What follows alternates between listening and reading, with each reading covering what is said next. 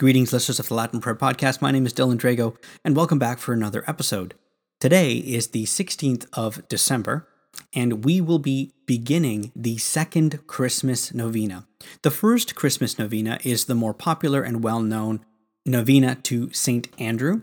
This, however, is the novena that follows along the O antiphons. It begins today, December 16th, the day before the O antiphons begin. I will be releasing a second episode along with a YouTube video explaining the O antiphons today, so you'll get two episodes in one day.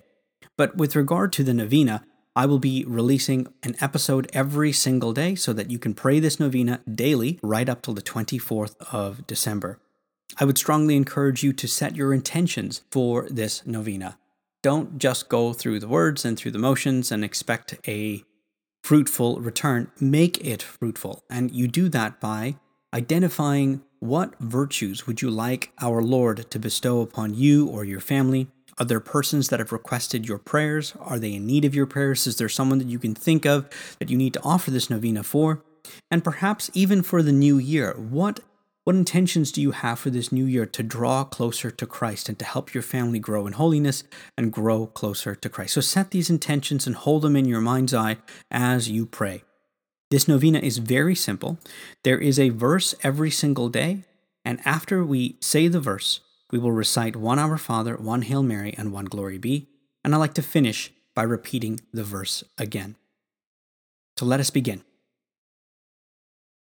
In nomine Patris et Filii et Spiritus Sancti. Amen. The 16th of December.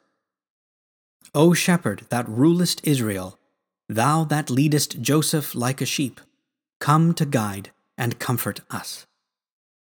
Pater noster, qui es in celi sanctificetur nomen tuum, adveniat regnum tuum fiat voluntas tua sicut in cielo et in terra, panem nostrum quotidianum da nobis hodie, et dimite nobis debita nostra, sicut et nos dimitimus debitoribus nostris, et ne nos inducas in tentationem, sed libera nos a malo. Amen. Ave Maria, gratia plena Dominus tecum, benedicta tu in mulieribus et benedictus fructus ventris tui, Iesus.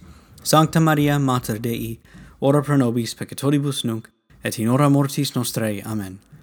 Gloria Patri et Filio et Spiritui Sancto, sicut erat in principio et nunc et semper et in saecula saeculorum. Amen.